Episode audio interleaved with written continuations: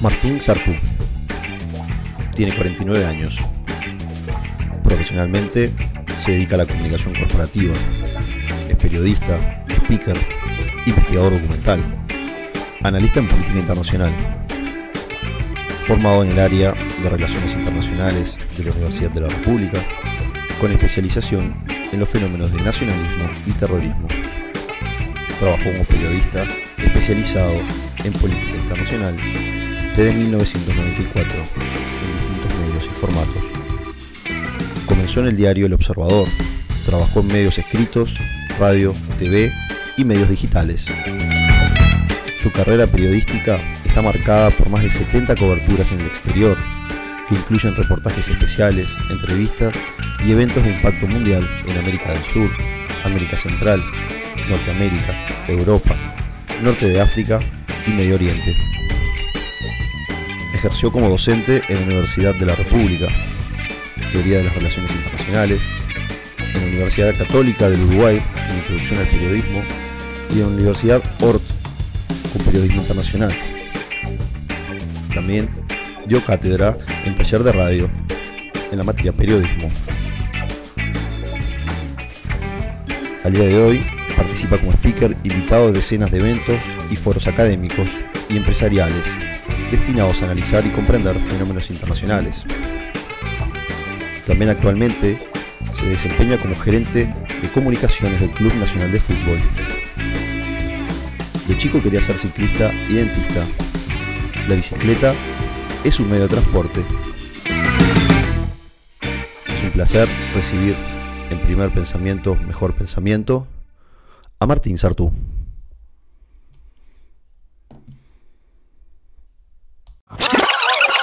Martín, gracias por, por este espacio, por estar acá con, con nosotros en primer pensamiento, mejor pensamiento.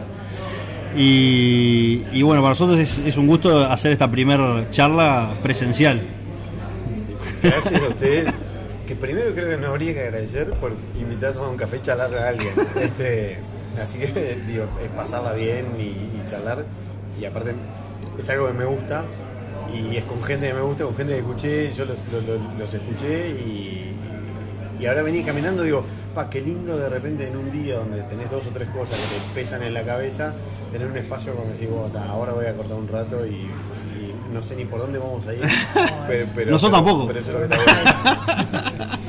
Buenísimo, Martín. Gracias, gracias por venir. La verdad que hacerse el espacio en estos días siempre es difícil y está bueno encontrar y, conocernos más. La verdad está buenísimo. Exacto.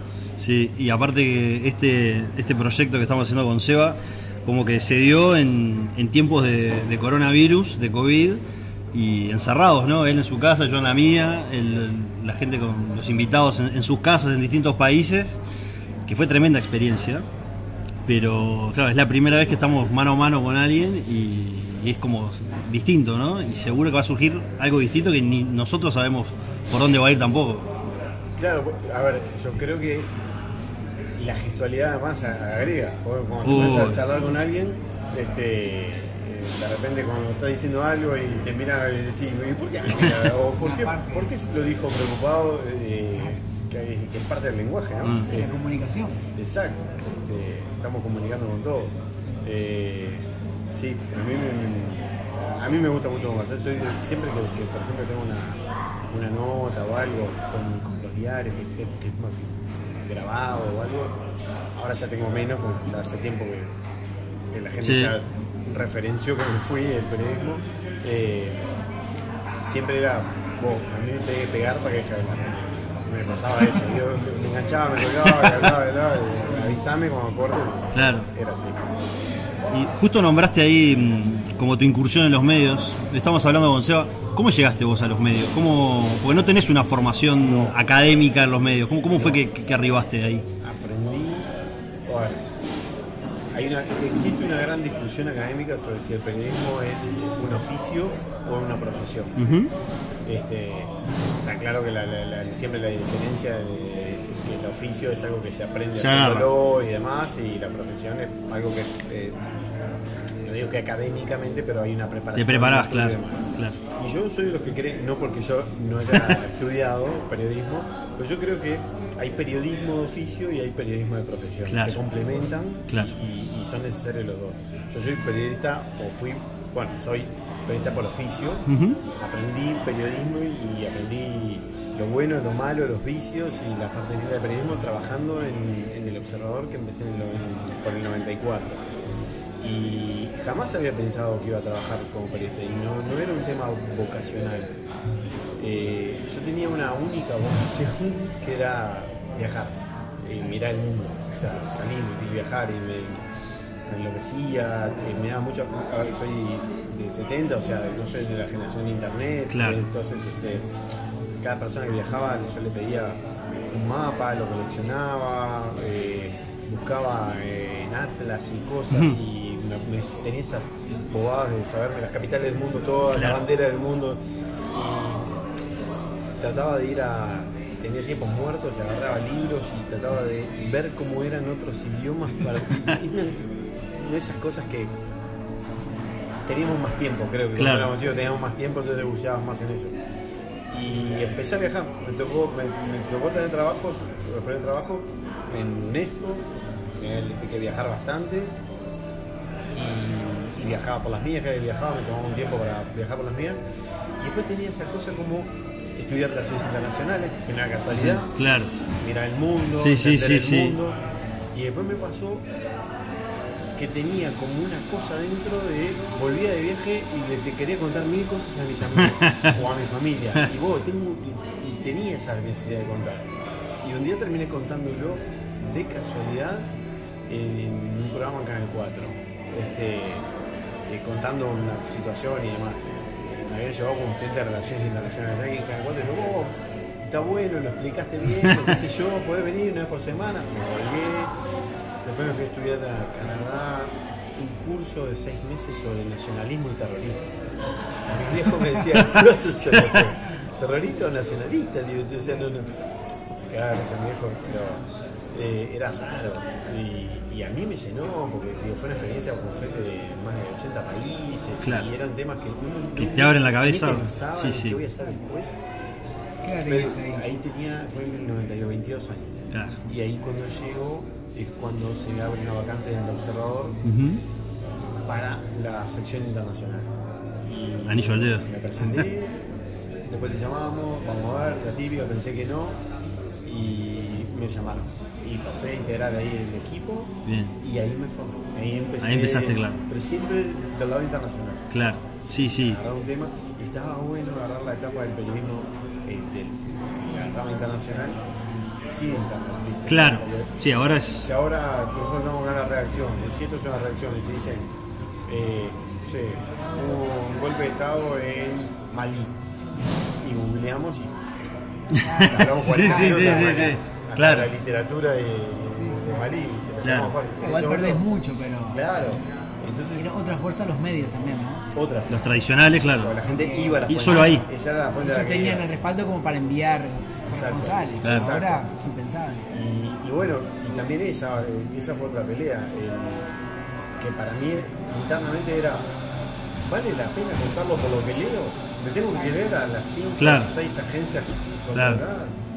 Y si me aventuro y planteo ir y viajar y verlo, Claro. ¿habrá una diferencia? Claro, No claro. sé.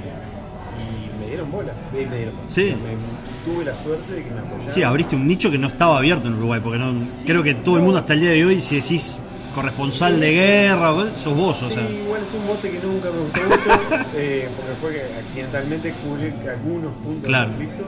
Pero antes que yo hubo, hubo gente que cubrió cosas, por ejemplo, eh, Yacoya, cubrió Sí. el golpe de Estado en Santiago. Eso no o sea, sabía. el bombardeo a la moneda, Mirá vos.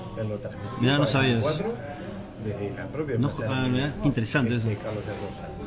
Eh, hubo un periodista del país, que no recuerdo su nombre, que estuvo en la guerra del Golfo. Mirá. en qué parte Sí, estaba sí, sí, Arabia sí, pero estaba. en- y, y cubrió y demás. Claro. O sea, no, Sí, sí.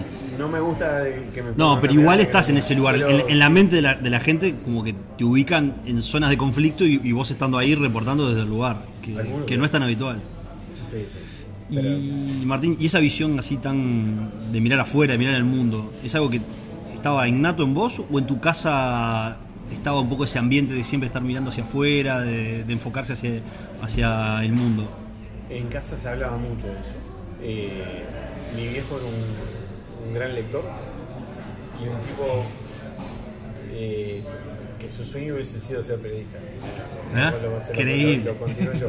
Pero era un gran lector de diario, sobre todo de lector en sí mismo, pero de diario mucho. Claro.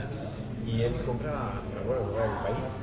Y claro, internacionales estaba en la tapa, enseguida, la- o sea, las páginas 2 y La 3. Nacional. Entonces se sentaba, daba vuelta en la hoja, yo quedaba del otro lado. Y ahí mira. Entonces yo miraba y le digo, papá, ¿quiénes son los buenos y los malos? Claro, Eh, claro. pero, eh, Y ahí ya empezaste a ¿qué absorber la toda la información. Entonces ahí empezamos con esas charlas y nada, creo que hay una curiosidad ahí. Claro, La curiosidad este, es Sin, sin curiosidad, aparte del periodista, no. totalmente. una parte fundamental Sí. de, todo, de, lo- de todo, de, todo lo que estás hablando, de los viajes, el periodismo, Claro. siempre querer Sí. conocer más, más lo que estamos haciendo acá, conocer Sí. un poco, Claro. conocer al otro. Es- ustedes están explorando, por ejemplo. Totalmente. Y es una aventura. Es, Es eso. eh, o sea, viajás a, a las personas. O sea, no, no viajas a un lugar físico, pero te metes en la, en la historia y en las vidas de las personas y, y de ahí sacás cosas que, que nos inspiran a nosotros, pero a su vez les inspiran a la gente que lo escucha. Y eso es un poco también el, el cometido de esto, ¿no? Eh, A veces yo me pregunto si, no, si en el fondo no. ¿Viste como decís? Muy internamente, íntimamente, digo. Te sentís como una suerte, no usurpador, ¿Eh? porque digo, siempre las cosas se hacen con mucha honestidad, con mucho. Digo, pero decís, ¿por qué siempre me meto en cosas que no eran las que teóricamente eran las mías? O sea, digo, en el periodismo sin ser periodista, Claro, o claro. en otra área Sí. sin, sin venir de- del rubro, digamos. Este, y, y digo, bueno, está, digo, tampoco. eh, No, no tenés por qué explicárselo No, a no, nadie. no pateé una puerta No, que no. me correspondía este, y alguien me la abrió y por algo me la Claro. abrió. Entonces, son esas cosas que a veces me, me cuestionan y digo, bueno, está. Si miro para atrás, digo, estoy tranquilo del, del camino. Este, Claro. Hasta ahora estoy.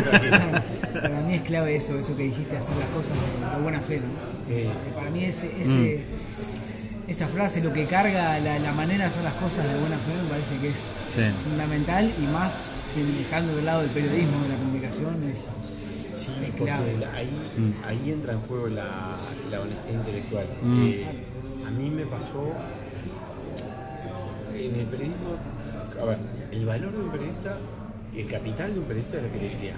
Sin duda. El día que vos no tenés credibilidad es cuando perdiste todo. No, pues ya, si no te creen, no, no, No. te compran, no te sintonizan, no te escuchan. Total. entonces ahí lo perdés. Y creo que una de las cosas que a mí me marcó fue decir públicamente, me equivoqué, informé mal. Y dije ¿Cuándo fue eso? Eso fue la- en el año 2006, cuando tuve que viajar a la frontera del Líbano con Israel en pleno conflicto. Una de las primeras Ah, creo que lo. Sí, sí, sí. Y, y- y a, mí, a mí me valió mucho, me- me- por dentro, decía, Ah. "Ah, la puta, digo, o sea, yo necesito decir Claro. que lo que había dicho no era Fallé. así. Pero, y, y no porque yo hubiese mentido eh, deliberadamente. Claro. ¿Qué pasó? Antes de ir, en, en Telemundo, las noticias las vas recibiendo las grandes cadenas y demás, y la gran noticia era que en pleno conflicto del ejército de Israel, a ver, excesos y brutalidades se cometen Sí. de, las dos partes Sí. todo conflicto. No hay buenos ni malos No acá. voy a entrar en ese. No, no, no, no. Pero que habían bombardeado una ambulancia. Y bueno, es un acto, digamos, prohibido dentro de las convenciones de guerra y demás, etc. Sí, claro. Y bueno, se condenó y yo lo presenté el tema como un tema, realmente una violación, digamos, al, al derecho humanitario. Y llego, cuando llegamos al Líbano, tremenda aventura, llegar, el viaje en sí mismo para mí fue lo más increíble de todo. eh, vos tenés que transar con los que están ocupando la zona de Claro. guerra para poder llegar. Claro. O sea, en este caso era Hezbollah, que es un movimiento terrorista. Sí, sí. Y bueno, cuando logramos transar para que nos lleven con otros periodistas. ¿Vos ya tenías contacto con, con Sí, Hezbollah? Sí. No, en realidad allá, Allá. y a través del embajador, a través de, de distintas Bien. personas, colegas y periodistas Bien. que están en el lugar. Te hicieron el contacto. Te, dan ahí los, los, los, los averiguás antes. Bien. no- Sí, si no vas- a- ir a vas sin sentido. claro.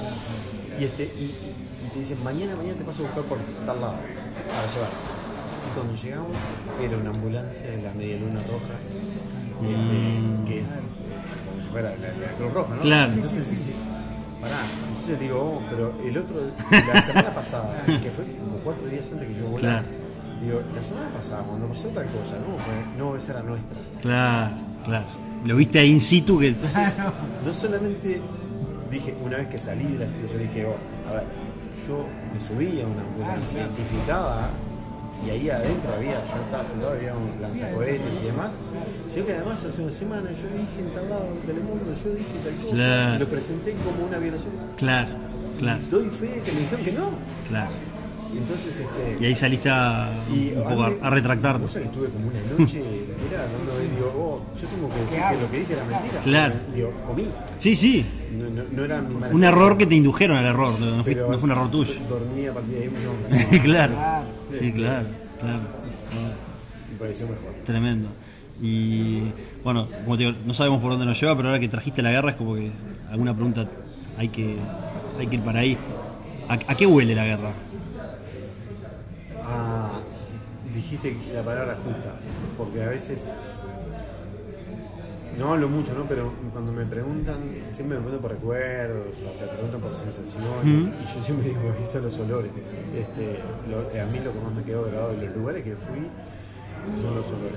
El olor a pólvora no se toma más. O sea, es una cosa que te queda marcada. Vas al estadio y sí, o sea, vos estás en un lugar, bueno, uno, uno no está, como se imagina, en un lugar donde lo están bombardeando y Claro. estás escondido y esquivando bombas, porque eso no es verdad y es mentira. Si vos estás en un lugar seguro, con un grupo de colegas, estás seguro, estás Claro. contenido, estás expuesto a que te pase algo, Atención, hay mucha atención igual. pero estás tratando de esperar a ver dónde cae para llegar lo más rápido posible al punto donde Claro. cayó, digamos, este, bomba o eh, fuego, digamos, de Cruzado. de guerra civil, entonces, digo, después te acercas cuando veo la placa y dicen, entren, te maquillan la zona, si no llegas rápido, te maquillan, ponen muerto. Claro. Murió uno, pero 10, ¿viste? Bajan de, ca- de camioneta, bajan y tienen cinco son y son Increíble. Luego dicen que la guerra la primera baja es la verdad, ¿no? O sea, la primera víctima es la verdad, y es así. Y este, y cuando llegas, ese olor empieza a mezclarse escombro, el hierro caliente, Claro. la pólvora y por supuesto otros olores que Eh, sí. no decir. Fétidos. Y, y te- a mí me asaltan a veces de noche, por años me pasa Claro. que de repente de noche Claro. sueño y sueño con Y sí, sí. Este, me- si me preguntás la definición a qué huele, Ah, a un montón de todo cosas. eso. Todas malas, pero también yo desmitifico un poco eso que no, no pensar en lo malo. Existe y como existe, hubo que mostrarlo, contarlo, Y sí. describirlo y tal, una realidad. Existe, existió, existir. Sí. Y un montón de códigos internos que vos, por ejemplo, estás describiendo ahora que para una persona común son indescifrables si alguien no te los cuenta. O sea, como lo contás vos, o no sé, se me ocurre Pérez Reverte, que tuvo muchos años metido en las trincheras y, y bueno, lo- lo- to- todos esos personajes, todas esas historias, él después las vuelca en, su, en sus Sí. novelas y en sus artículos que y te lleva un poco ahí que sería imposible para cualquier persona más o menos normal experimentar todo A eso. veces está bueno en esas coberturas, a nosotros nos pasó, yo siempre, primero siempre menciono y quiero, hago la referencia a, a con quién viajo, ¿no? Porque vos viajas con un fotógrafo o con un camarógrafo. Tan diario era un fotógrafo. Mi, mi pregunta, y yo estaba pensando en algo por ahí también, en cómo haces, porque claro, todos pensamos en la guerra, el- cuando la lleva uno, vos dijiste cómo lo cuentan, que de repente vienen, te dejan muertos, la mirada tuya siempre va cargada de algo, cuando compartís con otros periodistas, de, de qué lugar vienen. Cada, cada uno que relata, después me imagino que habrás visto con, con la misma gente la misma situación, y cada uno contó cosas Sí, distintas. todo Sí, sí. Entonces, Es verdad. Y ¿cómo sí. haces para, para tener una mirada, un, un observador neutral? Es casi imposible. Y aparte, ¿cuál es, cuál es tu objetivo? Mm. Eh, eh, el por qué fuiste. No es lo mismo para, para qué va el de ABC o BBC o el Claro, de CNN, sí, hay intereses atrás. este, que, que va por Telemundo. Claro. Es decir, nosotros partimos de la base. No, la generalidad y las grandes noticias y todo lo que está pasando, no lo veo. Claro. Porque donde estás no hay comunicación, no hay teléfono, no hay internet, no hay esto, no hay lo otro. no- digo, no tenés nada. Entonces, digo, nosotros vamos a reportar donde estamos, lo que vemos, lo que escuchamos y nos metemos con la gente. Entonces hacemos la crónica de cómo se vive. Después ustedes en Montevideo hagan todo el cuento de una mirada capaz más amplia. Tiene mucha más info que vos. A nosotros le preguntábamos, vos, Hmm. eh, es verdad que va a haber un alto el fuego, como están diciendo, Claro. te avisaban de allá, Sí, sí, sí. comunicar. Este, y mirá vos esto, en, en el 2009 hicimos la frontera de Israel con Gaza. Para entrar a Gaza te tenía que autorizar el ejército de Israel, no nos permitieron hasta los últimos dos días, después que entraron el, el conflicto se dio ahí adentro, después dejaron entrar a los periodistas. Eh, decías, ¿desde dónde lo mostraron? Gaza, a ver, es como una caja de zapatos rodeada por algunas alturas donde hay poblaciones este, territorio israelí. Cruce de cohete de un lado al otro, de vuelta, no me meto a analizar el conflicto. Sí, sí, sí. Y encontramos un lugar en una altura con Claudio, el camarógrafo de conmigo, y un peruano, desde donde teníamos una imagen buenísima de, la ciudad y los bombardeos. Unos españoles que son proveen servicio de satélite para pasar las imágenes, llegan, se ubican con nosotros y a los dos días ya éramos una comunidad de 12, 14, de, de todos lados. Y hacíamos una vaca entre todos para ir unos kilómetros en auto y alguien tenía que ir y comprar el agua, galleta, manzana, cosas, etcétera, para pasar los días porque estabas en eso. Al tercer día de eso, cae, pero como una caravana, como un convoy gigantesco, y cae CNN Internacional con Anderson Cooper, Cristiana Mampuro, o sea, los mega, mega periodistas caen ahí y se instalan, forman parte, este, comparten, ubican en lugar del micrófono 75 satélites, pero por dentro nos mirábamos y con los españoles y peruanos decíamos, "Oh, acá esta la descubrimos nosotros. Ese era el, el- el-. Boston River Real Madrid, ¿viste? O sea, decimos, "Oh, acá vinimos nosotros primero. Este, murieron con nosotros. Y, y, y pasamos y le decíamos, oh, mirá que hay que poner, para, la- para la manzana, y eso- y ellos tenían catering, ¿viste? Claro. Y nada, digo, contaban otro tipo de cosas, tenían otro interés, este, eh, la dibujan. Me pasó, por ejemplo, en otra, otra cobertura en, en Perú, eso fue para el observador, un episodio cuando secuestraron en una fiesta en la casa del embaja- el embajador de Japón en Lima, en 1996, si no me equivoco. Que estaba Sendero Luminoso ahí todavía.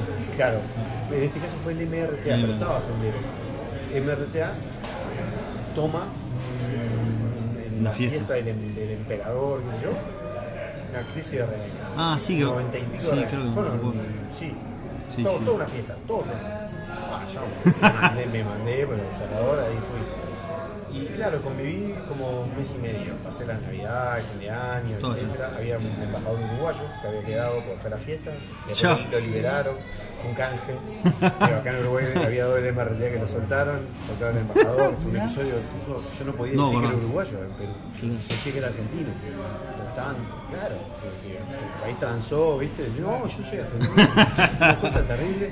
Y, y en ese proceso, cuando charlabas con periodistas, en las horas de tedio y aburrimiento, decían, vos, este, porque acá no va a haber un ataque, no van a saltar esto hasta dentro de un mes. ¿Para dónde vamos? ¿Para dónde vamos? Y, y te hablaba de Reuters, AFP y no sé qué, no sé cuánto. No, porque hay que ir a Ruanda y Burundi, porque vemos, están matando gente, luego hay un genocidio, y hay que ponerlo arriba del mapa, no sé qué. Hablar con tu editor, nosotros vamos a viajar. Y después, al mes, veías vos, en todos los diarios, Ruanda, Burundi. Claro, claro. ¿Cómo un Se pone en agenda, vos? ¿Cómo claro. manejo que, Claro. que, se- que hay muchos periodistas de repente o, o los medios Sí, Sí, sí, hay intereses que hacen. agenda, Claro. o a veces este, los periodistas para mantener Sí, este, sí. eh, su actividad y demás, dicen, "Bueno, arrancamos todos a Sí, lado, sí. pero vos también venís, porque si los dos competidores van, van todos los demás. Totalmente. Sí, sí, sí. Increíble. Tremendo. Empresas. Sí, son las tramas sí. malinas que nosotros no la vemos, que es el backstage que. Es cuando la información pasa a ser entretenimiento, ¿no? Sí, Digo, el infotainment que está tan de moda ahora. Exacto. Exacto. Qué bien. Qué buena esa historia. A mí me queda lo que, lo que te quería preguntar, que te he visto cambiar tantas veces de, de profesión, ahora que venís hablando un par de cosas, y qué, qué es lo que te lleva a ese momento ahí a, a quemar. El otro día justo escuchaba, porque estábamos hablando y estaba leyendo a un, a un escritor una, una autobiografía de Arthur Kessler, y el tipo decía en varios momentos de su vida él quemaba las naves. Él sentía que ya había llegado el momento de quemar las naves y largaba todo lo que estaba haciendo y arrancaba para otro lado totalmente distinto. Eh, me pasa. Claro, por eso, por eso pregunto. Pero ¿por qué? eh, Viste cuando. A ver. Cuando lo que estás haciendo. Primero, lo- yo creo que igual estoy haciendo. En el lugar que esté, estoy haciendo lo mismo. Estoy- porque no termina de, dejar de comunicar. O sea, digo, otro tipo de cosas, Sí. otras realidades y con otros códigos. Este, primero que para mí sigue siendo parte de viajar. Sí, claro. Cierro la puerta, me voy a otro lado y arranco un viaje a conocer un mundo Sí. nuevo. Yo ahora encaré una aventura con 49 años a reinventar mi vida casi. ¿no? Claro. Este, y, y quemé todo. Claro, claro, claro. Ah, Sí, sí. No sé cuánto va a durar y Claro. veré después. Pero, eh, ¿viste cuando no terminas de, de creer en lo que estás haciendo? Mm. A ver, no lo que estás haciendo. En el medio donde estás, o en el programa donde estás. Decís, yo ya no creo, en Claro. esto, no, me, no me gusta esto que estamos haciendo, Claro. siento que no debo estar. A veces, digo, los que vivimos, los que todos somos laburantes, ¿no? Digo, pero cuando vive un salario, a veces decís, vamos, Sí. me quedo a fumar, Claro, claro, totalmente. Y bueno, porque no tengo dónde salir. Totalmente. digo, no me voy sí, hasta que no tenga otra cosa. Y este, y, pero llega un momento donde decís, bueno, si ahora digo, no la puedo mentir. O sea, no estoy cómodo, no estoy bien. Es Claro. como, a ver, si yo juego al fútbol Sí, sí, y soy que- lateral derecho y viene un técnico y dice, no vamos a usar laterales. Claro. Sí, ¿Y sí. para qué me quedo? Claro, claro. Y bueno, yo estaba en un noticiero, porque no era un informativo, Sí, no sí. un noticiero, no informaba nada. Claro, claro, estabas- Este, y empezaron a jugar a otra cosa, Claro. la cual mi posición Claro. no, No rendía. No existía. No, no- no vas a ser tenido en cuenta. Claro, claro, claro. Entonces, este, bueno, está, eh, para, para sentarme y decir, Mm. mataron a tres, este, bombardearon a uno, me voy. Sí. Y busqué la forma y, bueno, busqué la forma. Encontré algo y. Esto que te decía el Seba eh, me, me llevó a linkear un poco con varios de, los amigos y invitados que estuvieron en el, programa, de que eh, tienen eso en común de que como que en una vida han vivido como muchas vidas. Y, y que es como decís vos, son como, como varios viajes dentro de, de un gran viaje que es nuestra vida. Y que, que está muy bueno y que creo que, que eso es lo que conecta e inspira, especialmente cuando de repente hay un montón de personas que de repente es solamente tienen un viaje solo. O sea, hay solo, solo un viaje. Entonces es inspirador escuchar cuando hay personas que, que toman decisiones, cambian rumbos, se Que arriesgan. no está mal, ¿no? No, capaz que no, viaje no, es el viaje no. de su vida. Este, eh, y capaz que, que ven eh, estos saltos como, como me ha pasado a mí y dicen que hablan de inestabilidad o no saben lo que quieren. Por supuesto que hay inestabilidad en todo cambio. Claro, entonces este, digo, capaz que eh, también está esa adrenalina o eso que te motiva. Digo, a mí me pasa, esto lo escuchaba en la charla que ustedes tuvieron con, con Claudio Jacob, eh, varias veces us- us- ustedes usaron la referencia de levantarte de un propósito. O sea, me despierto pero porque tengo un motivo. Claro, ¿verdad? claro. Y, y yo necesito mucho eso. Yo abro los ojos y me digo, ¿qué tengo hoy? Claro. o qué tengo que hacer. Este, y por más agenda que tengas, decís vos, ¿pero qué me motiva? Sí, claro. ¿Qué te mueve? ¿Qué Sí, te sí, ahí la va. cama al final? Digo, La motivación es eso tal cual. ¿En qué está mi hija hoy? ¿Qué le Sí. pasa a mi vieja hoy? Claro. ¿Qué- con mi mujer hoy qué? Este, y, y nada, y, y si yo ya sé que cuando estás en esos periodos que son como un pozo donde la rutina te Sí. pone de más, decís, ah, no me estoy motivando nada. Pero bueno, eh, Sí. si fuera Elon Musk o Richard Branson, inventaría una aventura todos los días. Sí, Este, sí. Pero juego con las que tengo. ¿Qué voy a? Eso hablábamos recién también con, con Seba, de, de que a veces a todos nos pasa, de que en esa situación a veces que, que viste que, no sé, la típica sensación de- del domingo a la tarde, que decís, uy, tengo que encarar el lunes y, y qué bajón, que a la gran mayoría le, le- le haber experimentado y vivido y que, que nosotros escuchamos una, una- una enseñanza de, de un- de una, persona que es muy, muy, muy crack, que dice que bueno, que tratar de, de- abordar las situaciones cuando llegan. El no generar tanto ese trabajo previo mental que dice, ay, mañana tengo que hacer tal cosa, o, o tengo que hablar con tal persona que es un plomo. Como que el tratar de a veces de, apagar un poco la cabeza y, enfocarnos en, en el, en el momento, en el aquí ahora, y tratar de sacarlo mejor, con lo que hablaba también Seba, de tener una buena motivación, de ser de beneficio de alguna forma, como que también nos ayuda, nos cambia un poco el- la perspectiva. Eh, yo creo mucho en eso. En eso creo mucho. Mm, en mi personalidad o en mi forma de ser, las cosas que las programo y, y- y las preparo mucho son las que me salen mal. Las que, no te digo que improviso, pero las que, la que voy con la decisión de Sí, la voy a afrontar cuando la tengo que afrontar. exacto. Y te voy a decir, bueno, está buenísimo, a mí me gusta contar las perdidas, son las que más valen. Una vez me invitaron a, una charla TED Sí. en Balneario y Porá. Divino. Este, y yo feliz primero que Está te una charla TED, viste, está, está- está muy copado y está bueno eso. Y me había preparado una charla, la cronometré, el tiempo. Son 15 minutos. ¿cuánto Sí, son? un tiempo específico y- Claro. y tenés que ser Sí, sí, sí. la. Minucioso. Y la pensé mucho y la verdad, lo que había escrito y había preparado, no, me encantaba. Iba como convencido, digo, esto está bueno, es un contenido que va a estar bueno. Voy a contar algo que está muy bueno y era muy sentido, muy adentro. Iba en el auto, cuando aprovechamos, fue su fin de semana, con la historia de mi esposa, íbamos en el auto y, y, y se paraba, tomaba el tiempo. Y entonces se le iba diciendo, tenía un papel ahí en la guía, y ella me decía, vos no sos así. Claro. Vos sos más de la vivencia, digo, Sí, dice, sí. no, no, pero esto está buenísimo. Dice que empecé a hablar y al minuto, Un manantial. al minuto no sabía de qué estaba hablando, Claro. no sabía qué tenía que decir, no sabía que venía y tal, así que terminé contando una historia y fue una charla pésima. Esto. Ahora yo pensé que iba a decir que estuvo buenísima. No, fue pésima. que te recontra por- no inspiraste. sé, ahí te dice, vos, muy bien, muy bien, te dice. Claro, claro, sí, obvio, una vez que. Che, muy bien, muy bien. Este, pero para mí fue horrible. Para mí fue horrible y me sentí muy mal y volví con un bajón y le decía, vos, ¿para qué hago esto? Nunca más. Y yo nunca- me dice, no, nunca más, no, nunca más lo prepares. Claro, de Digo, esta manera. como vos haces. O sea, Claro. este, jugaste a ser otra persona. Sí, sí. Creo que la, la parte de la autenticidad, de lo que hablamos hoy, de hacer las cosas buenas, fe, hacerlo de todas maneras, al final es va, va bajando todo a, a ser quien, quien sos, no a demostrarte tal cual sos, sino Sí, inventarnos ¿Sabés qué personajes. creo? Que una de las cosas que me motivaba era que en la grilla de quienes hablaban había un par de personas a quien yo respeto mucho intelectualmente. Claro. Y quise como Sí, sí. Estar a la altura, Ah, decir, es todo el juego mental. tengo que rendir como Todo el juego mental. Y sabes que no, no, yo tengo que rendir como yo. Claro. Y si ellos son más, son más. Sí. Y si yo los veo. Y, y- Sí, ¿por- por sí, qué, sí. no? Eso es, nos sirve a todos, ¿no? Nos pasa a todos, Sí, ¿no? no importa la, sí, no importa. ese Es transversal. la función que ocupes, siempre querés ser como Sí, el otro, imitar sí, al otro. sí, Exacto. sí, Queremos eso- copiar todo lo que está funcionando en el momento, esto que ser así, ¿no? Sí. Bajar, mirarte para vos y corregir lo que está a tu alcance. Era eso. Y, y- y está. Pero, a ver, ahí tenés una enseñanza, tío. Yo, por lo menos, eh, aprendí muchísimo Claro. con, con- Claro, con ese fracaso. Sí, Con un sí. fracaso. Está buenísimo decirle fracaso. claro. Sí, sí.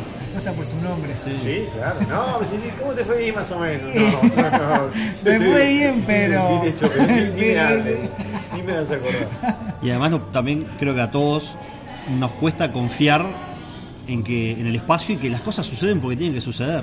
O sea, por más que a veces queremos manipular y llevar las cosas para un lado, al final lo que termina sucediendo es lo que tiene que suceder. Sí. Por más que obviamente tenemos cierto eh, control de hacia dónde queremos dirigir las cosas, pero nunca van a ser tal cual nosotros las pensamos. Eso es como que es toda una enseñanza de, de vida que... Quizá uno dice, "Ta, yo lo que puedo aportar a la situación es esto. Claro. Después se va. Exacto, das lo mejor que tenés, eh, con buena motivación.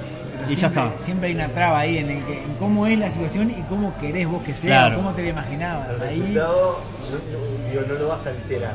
Sí. Este, le podés aportar, pero no lo vas a alterar. Y, sí, y en sí es, creo que es totalmente conceptual, o sea, es como una visión que queremos como frizar algo que, que está fluyendo continuamente, y es Sí, imposible. claro, claro. Es totalmente imposible. Ah, pero qué recuerdo que tengo. Qué papelón, ¿no? Qué papelón. Horrible.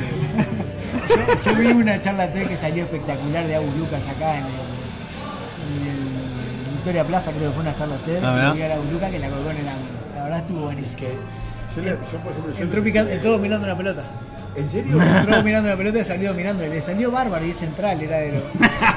Pero entró mirando le salió mirando, la rompió. Me digo, está, no, no, se le va a caer, se le va a caer. No, la entró de taquito y ya Lo cuando peor lo es vio. que las TED quedan grabadas Sí. y, y por, por- Claro. por, por norma se suben. Entonces Claro. ahora la van a ir a buscar. Sí, la van a buscar. Vamos a ver qué hizo Martín. El morbo. Capaz que si lo analizás ahora, capaz que ves otra cosa. Claro, Sí. seguramente No la quise ver nunca más. No la quise ver nunca más.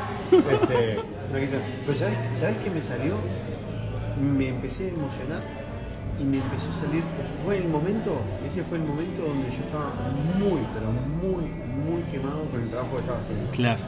Y con la necesidad de pegar un cambio. No terminé hablando de eso. Sí. Y en un momento, ¿viste cuando uno habla y está al borde de la lágrima? Sí, no, me, te- me pasó, me vino a la mente Que ahora. hablas así, pero Sí, ah, sí, bien, me pasó varias empecé veces. a decir, vos, acuerdo si, si dije la frase o qué, o dije, a mí se me terminó y se me acabó y no quiero mentir más. Y, Claro. y empecé a decir cosas así. Claro, claro, O sea, claro. no tiene nada que ver la, la derrota y el Claro, fracaso sí. fue un eso. Pero hice una catarsis personal. Claro. O sea, era para ir a pero- un amigo. Pero la, cata- la catarsis, o sea, la catarsis, o cuando ves esa autenticidad en, en el speaker, en la persona que está, eh, no importa que haya quedado bien o mal, o sea, eso se siente. Y, y también ahí te lo hablo de la experiencia personal, porque estabas hablando de esto y me acordé de, de- de un par de veces que, que también que me tocó hablar adelante de algunas personas y que también me, me emocioné mal. Y claro, el contenido en sí era un desastre. Pero el, el mensaje, o sea, el, el estar expuesto Sí, sí, ahí, la las personas después lo valoran y, y te dices, pa, qué bueno lo que mostraste. Pero lo único que mostraste en realidad es vos abierto, nada más. O sea, no, no hay contenido, pero sos vos. Sí, y la es- gente lo ve eso. Que era auténtico, era auténtico. Digo, eh, me, me he ido con un plan, quería ser otro y terminé siendo yo. o sea, Claro, claro. digo, me queda la tranquilidad ahora analizándolo en frío de saber que aunque quisiera no puedo dejar de ser yo. Autenticidad, exacto. Pasa que es viendo en esas, en esas charlas o, o en las posiciones donde siempre la gente habla, eh, hay poca gente que se muestra vulnerable. Entonces, cuando ves a alguien vulnerable Sí, nos llama mucho la sí, atención. sí, sí, totalmente. Y es lo más, a mí en lo particular es lo más inspirador. Cuando veo gente que es tal cual es y, y estoy convencido de que nuestra sociedad, nuestro mundo, si las personas in- intentaran ser lo más auténtica posible en todos los ámbitos, seríamos todos mucho más felices. La convivencia sería mucho más simple, Sí, mucho más simple. acuerdo, 100%. O sea, no jugar juegos, viste, de egos y yo Y- y y tratar de aparentar algo ¿no? que no sos. El. El ganador, el que está en la, en la tele es el ganador, no hay, no hay lugar eh, que está en esta tele hoy no es difícil, por eso No, o en- o claro. en esos No. lugares de, de que estás hablando, siempre Sí, estás sí, en postura claro. de Sí. yo sé lo que digo, Sí. sé lo que vengo a hacer, sé Claro, dónde estoy. Sí, sí, no, sí. y más cuando, a ver, eh, cuando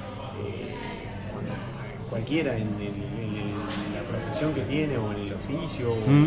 en la actividad que tiene, va descubriendo o le van enseñando los trucos para que lo que hace bien parezca mejor. Claro.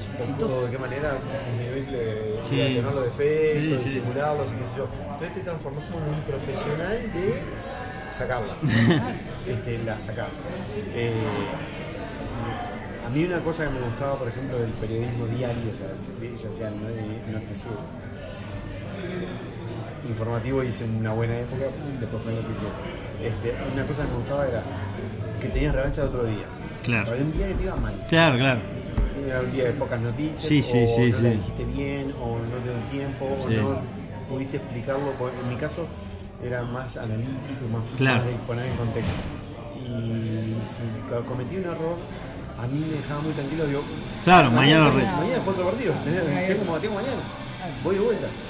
Eh, Victoria, mi mujer, circunstancialmente hoy conduce un programa de televisión, y Sí, sí. está, en comunicación, no se formó para ello, y ella misma se, como se cuestiona muchas cosas y a veces por ejemplo dice, ah, no, ya tuve un día malísimo, hoy pues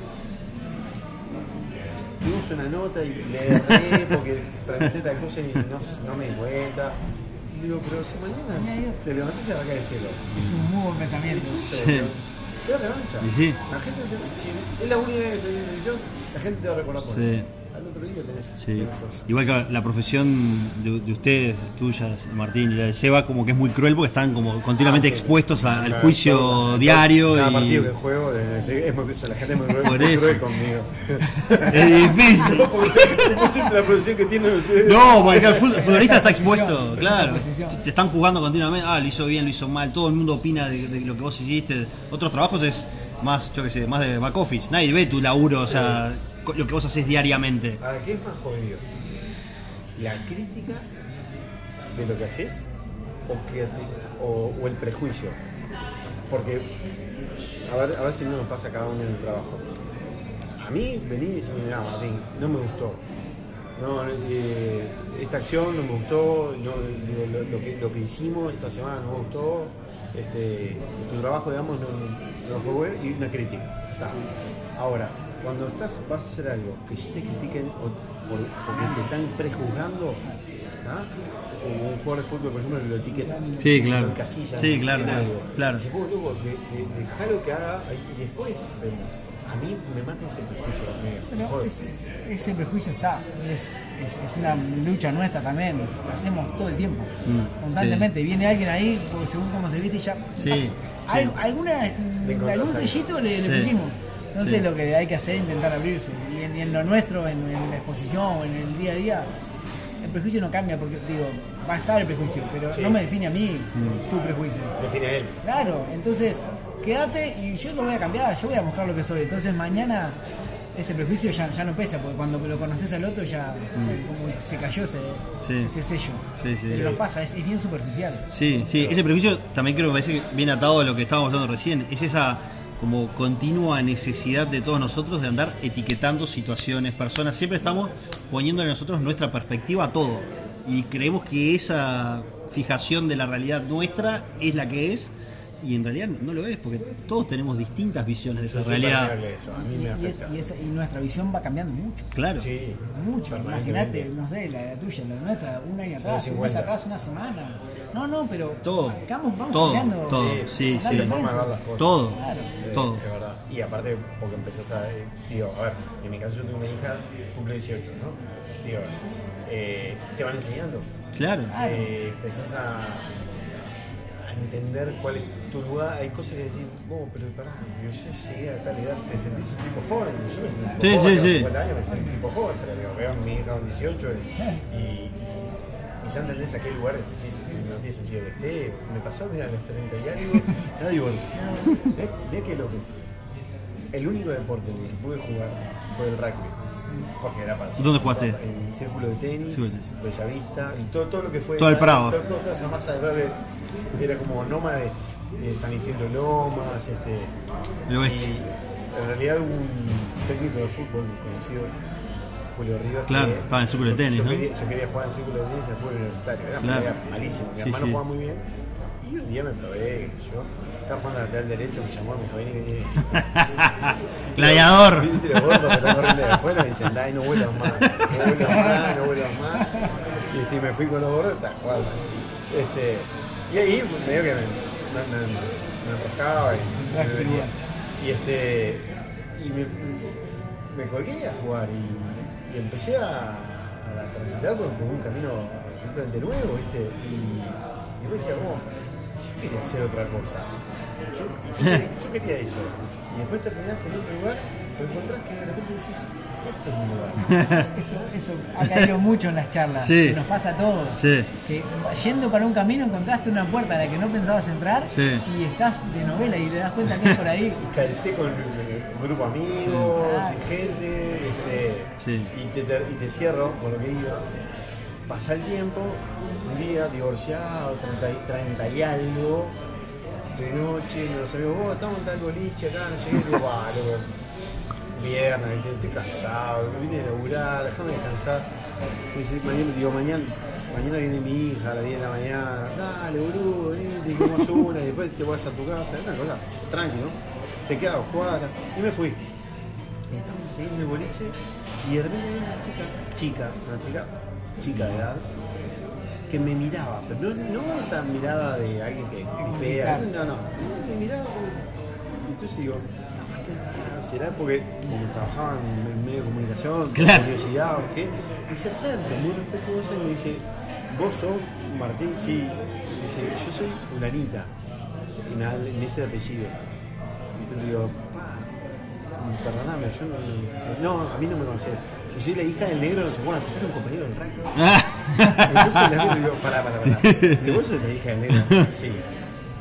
Digo, o vos no debés estar acá, yo no debo estar acá. Y me dice, mira, yo tengo 19. Eh, Entonces le digo, ¿sabes qué? Yo no soy, yo no debo estar acá. Entonces le dije a mi señor, le digo, chiquilín, disculpe, pero me voy. Ah. Porque, porque la verdad me siento ridículo, ¿entendés? O sea, digo, no tengo que estar acá. Sí. Este, y me acuerdo que el otro día llamo a Negro y digo, oh, ayer eso, vi a tu hija, no sé qué, le conté, me dice, boludo, ¿te metiste? Y digo, no, al contrario, me, iluminó, me, iluminó tu hija. Me dijo, chao.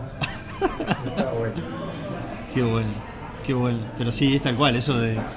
Y, y creo que lo que decís vos, Seba, de, de, de entrar por una puerta que de repente ni esperabas y, y terminar, no sé, como moviéndote, sintiéndote cómodo, tiene que ver que siempre en definitiva depende de nosotros. O sea, no depende tanto del, exterior, del entorno, sino que en definitiva siempre es la actitud que nosotros le ponemos a, la situación que sea.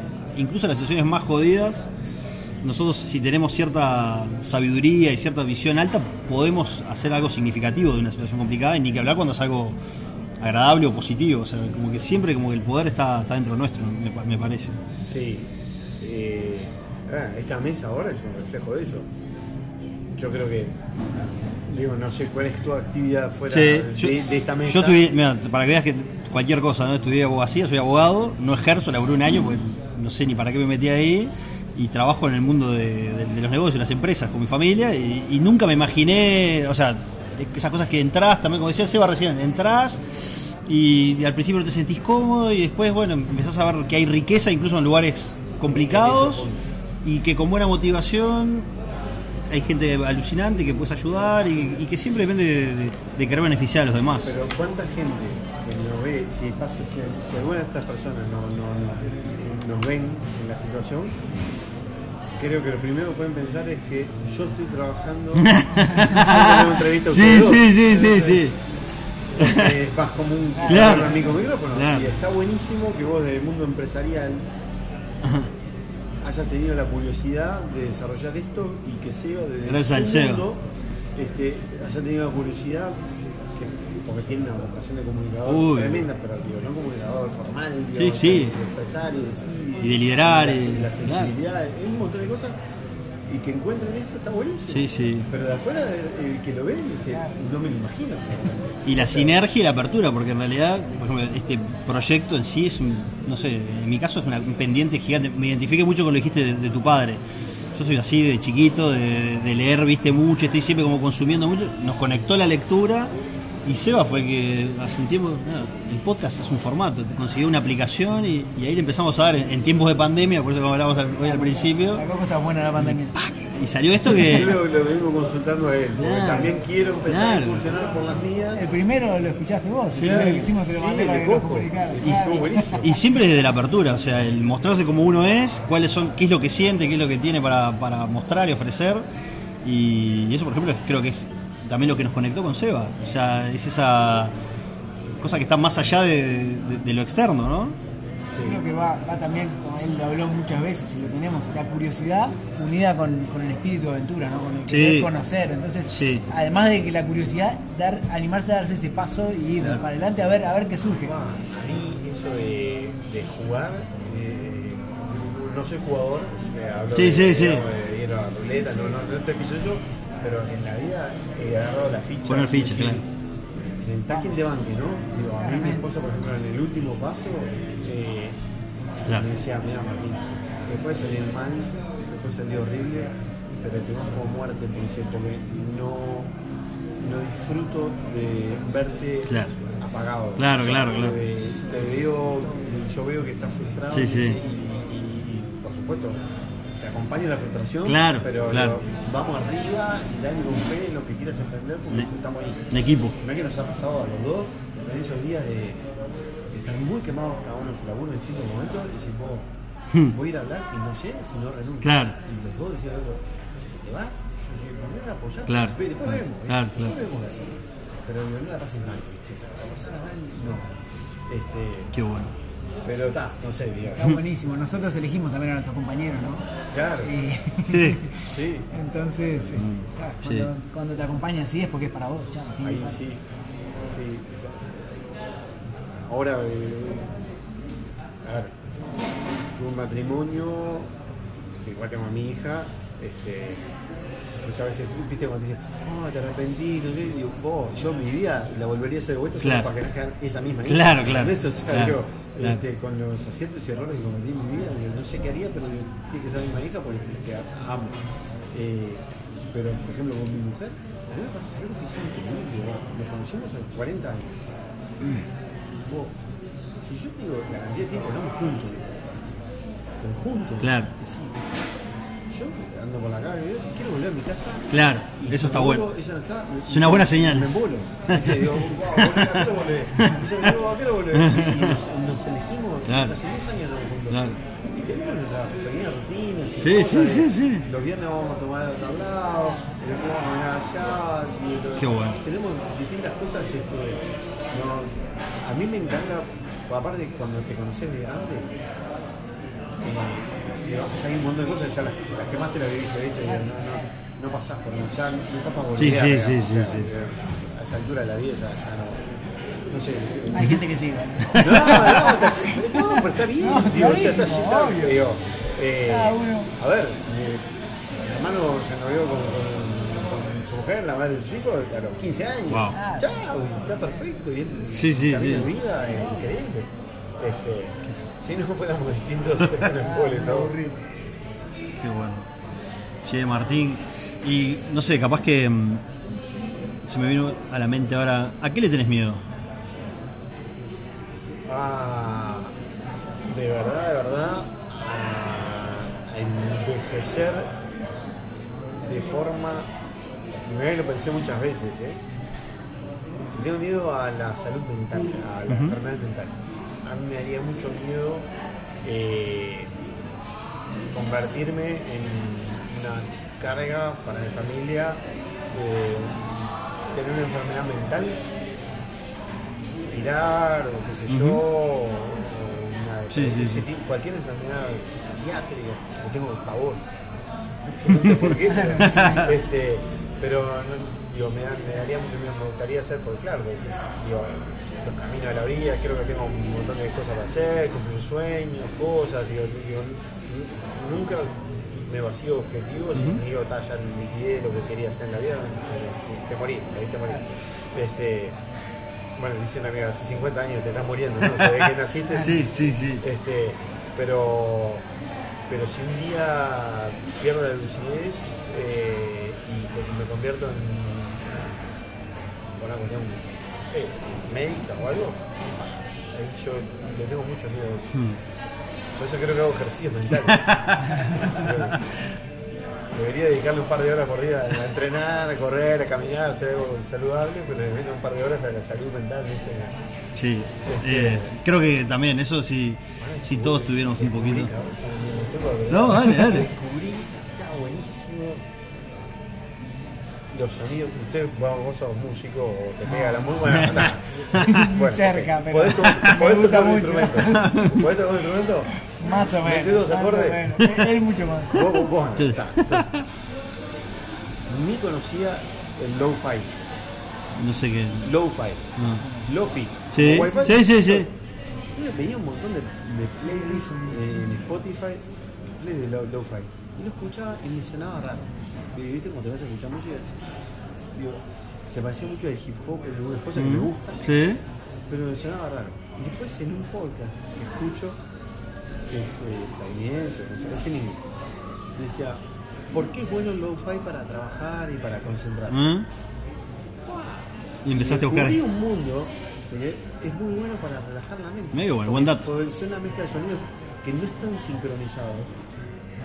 Y te- y tiene alerta. Parece que el cerebro, para, pues si vos una, melodía, Sí. la novena, la, la- Sí. la- una de Beethoven, Sí, que armoniosamente encaja todo, bueno, el cerebro parece que tiene que hacer un esfuerzo para, para, para decodificar y encajar todo. Claro.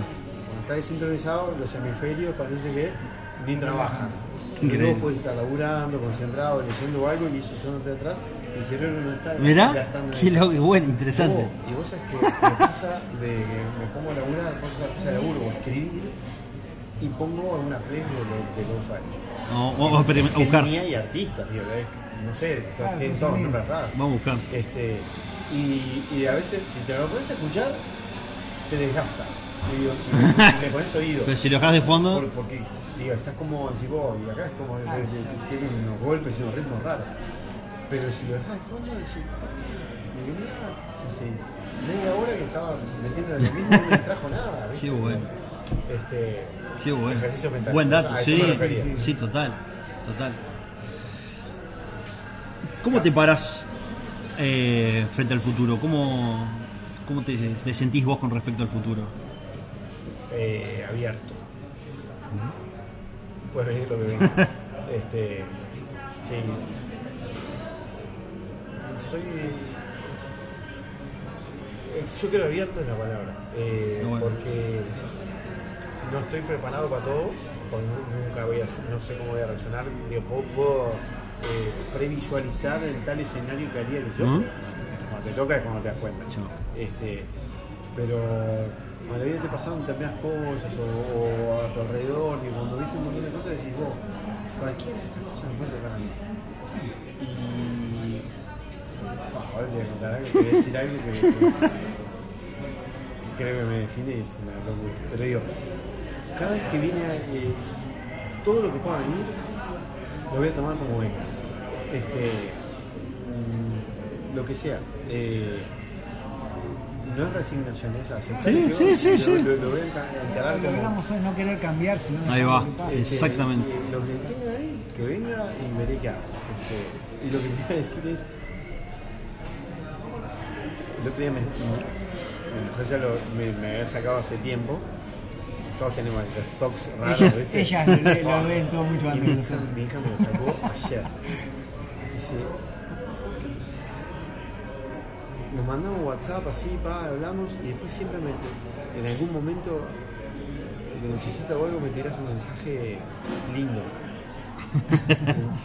Digo. ¿No te gusta que te diga algo lindo? Pero no es solo te quiero, Claro. Sí, o, sí, sí. o suerte mañana, tal cosa. Entonces este, me dice, no, pero pará, porque. Entonces me sacaron la ficha, se empezaron a cagar a risa, estábamos con Victoria, estábamos los tres, y se empezaron a reír. A mí me pasa que con la persona que quiero, mi vieja, mi hija, mi hermano, mi mujer, mirá que toco más raro. El último mensaje que le deje en el WhatsApp Que sea el tuyo. no puede ser algo malo o inconcluso. Claro. ¿Sabes por qué me da? Porque si yo lo cruzo Claro. la calle, Guau, tremendo me toque. un por arriba y a mi hija último le digo, Claro. oh, boluda, te olvidaste de la bufanda. ¿tá? No quiero que le quede eso. Eso es el previsor, ¿eh? Me come la cabeza.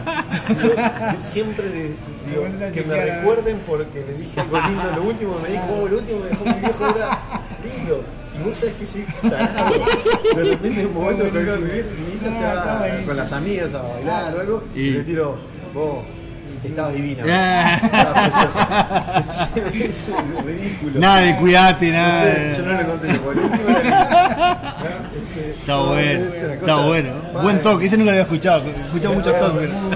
Igual lo tengo como tres o cuatro, ¿no? Digo, o sea, digo, no es que quiera tres o cuatro, pero Me, me importa mucho Qué bueno. que el último mensaje a tres o cuatro sea. Qué bueno. agarro revisando y digo, oh, qué qué- siendo estúpido. Qué bueno.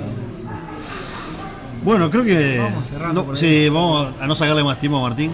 Mil gracias vamos, por la charla. Alguna- Este es un viernes lindo. Algo ahí que no te hayamos preguntado, que nos quieras dejar, algún pensamiento. Ahí va. que- Primer pensamiento, mejor pensamiento. que te surja. No, yo les agradezco. A mí me gusta eh, no, no caer en los temas de siempre, eso está bueno. Este, porque te casillan. Digo, Eh. ah, Martín es el que Sí, tal sí, cosa, sí. tal cosa, tal cosa, vos lo mismo, vos lo mismo, cada uno en su rubro. Este, y, y nada, ¿sabes qué a mí sí me quedó? Eh, y ahí ustedes son de ayuda, ¿viste? Porque ustedes es como que precisás eh, reforzar esos, esos puntos flacos que uno tiene. Hace unos años, en una editorial, que porque uno de repente, periodísticamente, tuvo determinados lugares o, o vivió tales experiencias, yo le digo, Martín, si querés escribir un libro, me gustaría, y firmamos un contrato. No un contrato de que me den dinero. Te lo iba a preguntar, lo tenía ahí anotado. Bueno, porque pila de. pila de sí, vos es lógico, libro, lógico. Tenés un montón de cosas para Obvio, transmitir, obvio. Y seguro que sí, las tengo, mi hija misma. Claro. Me, me cuentan papás de amigas, vos, tu papá y Totalmente, totalmente. Yo no le cuento, entonces me dice, vos, pero yo quiero saber qué Es menester, vida". es menester. Bueno, entonces, nada, fui, filmé, contando y contando, es tipo, de acá a tres años, Bien, si querés que lo, lo, lo hacemos nosotros, o sea, no puedo hacerlo con claro, nosotros. claro. Y nunca, digo, a ver, sí, creo que tengo material escrito, digo, o sea, producido como para sentarme a ordenar y ya la, la sacar algo. Y nunca lo hice. Ah, David, Nunca lo Increíble. hice. Hice. Hasta hoy. ¿Sabes por qué no lo hice? Porque tengo un, un mie- miedo. Sí, miedo. Tengo no el fracaso, no importa, carajo, Sí. si se vende uno Sí. y lo compra mi mamá, no importa. Eh, al prejuicio, al ah no, Claro. sí le escribió Martín, y digo, vos le- o- lo sacaría llamándome Pedro Miguel Con seudónimo. No, también había un prejuicio. Bueno. Este, digo, eh, para decir, vos no me juzgues antes. Claro, claro, claro. De repente estás esperando que hable de los temas y capaz que te van a hablar de otras cosas. Qué bueno que lo tiraste. Te juro, te lo, te lo iba a preguntar, pero lo tenía ahí, porque Está, con bueno, todo bueno, lo que estamos- tenés. Estamos conectados. Y sí, totalmente. Y no, y no, no, no me animo. No, pero- No me animo porque no es abrirme. Porque abrirme no tengo problema. Ah. Hablo de lo que sea. O sea este, pero miedo a que, a que alguien pase en una librería, y lo tenga ahí arriba de la mesa y diga primero el nombre. Y después de, de que va o la solapa, ¿viste? Sí, sí, sí, sí. Digo, abrilo, leo los capítulos y jugame. Digo, eh, Va a pasar, pero das la posibilidad que, a que se caiga ese tengo que vencer prejuicio. eso. Tengo que vencer Ojalá que miedo. sea- Y cuando empezaste a hablar pensé que ibas a decir como que no quiero hacer el libro porque si no ya cerré ese pendiente y ya no venías hablando. Capaz que lo bueno es cosas. tenerlo pendiente. Claro, Este, pensé tirado. que venías por ahí. Claro. Este, sí. Ah, Por, por- por algo surgió el tema y que está ahí en, el- en el ambiente. Sí, sí, pero sí, capaz es el puntapié inicial. Ojalá. Ojalá porque está- sería recontra interesante. Bueno, muchas gracias. Ah, gracias, Martín. La verdad. Gracias.